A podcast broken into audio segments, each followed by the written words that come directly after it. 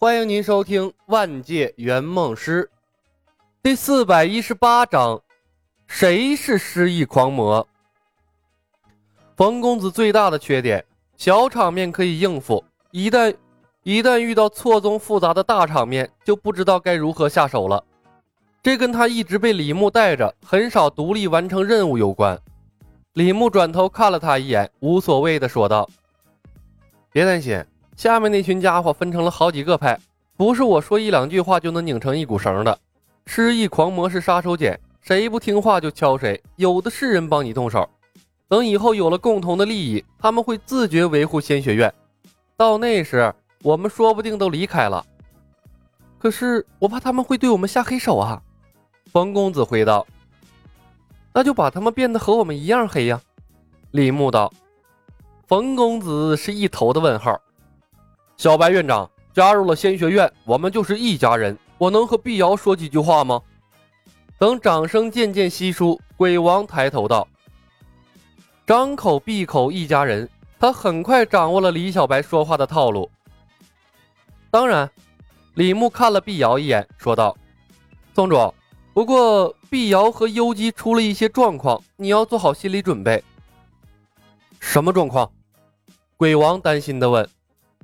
他早看出来碧瑶的情况不太对了。碧瑶的性格他了解，哪怕他被李小白下了禁制，也不至于见到他后一言不发，连警示都没给他一个。实不相瞒，有一个强敌一直在暗中和蜀山派作对，他可能不想看到蜀山派崛起，便暗中阻拦任何前来蜀山仙学院任教的老师，用特殊的手段抹掉了他们过往的记忆。我们把这个变态称为失忆狂魔。李牧歉然道：“这些时日，我一直在追查失忆狂魔的消息，却一无所获。”又是一阵诡异的安静。失忆？所有进入仙学院的老师都失忆了？那失忆狂魔还用找吗？妈波的，睁眼说瞎话呀！鬼王感觉自己的智商受到了侮辱，他看着面不改色的李小白，自叹不如。明明拥有制霸天下的武力。偏偏人还能这么无耻，他输的不冤啊！如果当初的万剑一拥有李小白一半的手段和心思，那圣教早给抹平了。好吧，现在的圣教跟被抹平也差不多了。鬼王深吸了一口气，小女遭受失忆狂魔袭击，能得院长救助，万某感激不尽。等此次空桑山仪式结束，我们回归仙学院，大家齐心协力。定能叫失忆狂魔无所遁形。宗主客气了。李牧冲冯公子摆手，他降下了飞行骑术。战争结束之后，仙学院精英团终于落在了地上。学员们一个个脸色复杂。之前以为小白院长只是在今天威逼利诱，为仙学院绑来了一大堆老师，没想到仙学院之前的老师竟也不是什么正经路数来的。怪不得他们总感觉老师们不太正常，小白师伯太可怕了。而他们之前竟然把建立了仙学院的小白师伯当成了偶像，改革的先锋。一想到这里，他们就有种上了贼船的感觉。但不知为何，他们熟知了仙学院的内幕，精英团的学生们竟然没有一个抱怨或者想要离开的。仙学院的快乐生活还在其次。主要是李小白以一己之力算计了整个天下，而且还成功了，这形象太伟岸了，伟岸到让他们对仙学院的未来充满了希望。修仙当进仙学院，做人当如李小白。不少男同学的心中甚至定下了这样的梦想。女学员的梦想也改了，修仙当进仙学院，嫁人要嫁李小白。碧瑶和幽姬穿过人群，走向鬼王宗。经过李小白身边的时候，碧瑶停下了脚步。她看着李小白，轻轻咬了下嘴唇：“李小白，你你欠我一个解释。我救了你的命。”李牧笑了笑，问心无愧：“去和你父亲说说话吧。有时候失去记忆，未尝不是一件好事。”碧瑶愣了一下，在幽姬的陪同下，转身走向了鬼王。而此时，青云门的田不易等人也和曾书长见了面，仔仔细细讲述他们原来的身份，试图帮他们恢复记忆。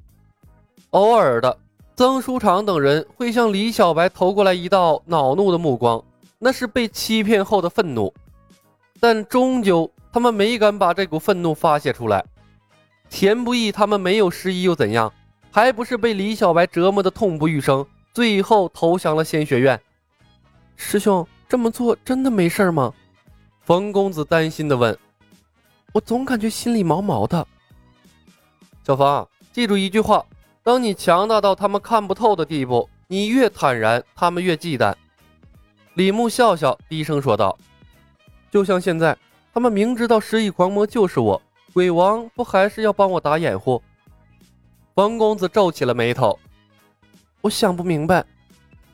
看到金瓶儿走了过来，李牧闭上了嘴巴，把手缩进了袖子里，转用一线牵和冯公子交流。你想不明白，是因为你了解我的所有技能，知道我已经手段尽出了，但他们不知道。从我们散播那些内幕消息开始，蜀山派已经在他们的心中种下了强大而又神秘的影子。来到空桑山后。我又通过种种手段，潜移默化的加深他们这种印象。现在，在他们的心中，我估计早已是那种为达目的不择手段，又拥有各种看不透的神秘道术的大魔头了。他们之间又互相不信任，如果没有十足对付我的把握，没有人会对我出手的。冯公子看着李小白，沉默了片刻，才晃动手指：“师兄，你是天生的圆梦师。”我有时候都不知道该不该爱上你了。李牧愣住了。这时，金瓶儿来到了李牧面前，眨动如明星一般闪亮的眼睛，脆生生的说道：“小白师兄，我喜欢你。”冯公子的眼睛突的瞪圆了，猛地抱住了李牧的胳膊，如斗鸡般说道：“师兄是我的。”李牧无语了。金瓶儿上下扫量了一番冯公子，扬眉道。那我们公平竞争啊，师姐，感情上的事儿各凭本事，不是谁的道行高谁就能赢的，对不对呀，小白师兄？李牧笑笑，把胳膊从冯公子的怀中抽出来，摇摇头，还真是道行的事儿。金瓶儿，过些时日我就要飞升了，你没机会的。金瓶儿白了李牧一眼，莞尔一笑，那等你飞升的时候，如果还没有爱上我，我再死心好了，小白师兄。合欢派有秘术，很厉害的。不远处，愁眉苦脸的周一仙紧紧拉着孙女的手，叮嘱道：“小环啊，虽然我们被坑进了仙学院，但你一定要记住，离李小白越远越好。乱世妖星的命格，跟在他身边不会有好结果的。”小环白了周一仙一眼，说道：“爷爷，你太杞人忧天了，我才九岁。”那个大坏蛋李小白才不会看上我呢。本集已经播讲完毕，感谢您的收听。喜欢的朋友们点点关注，点点订阅呗，谢谢了。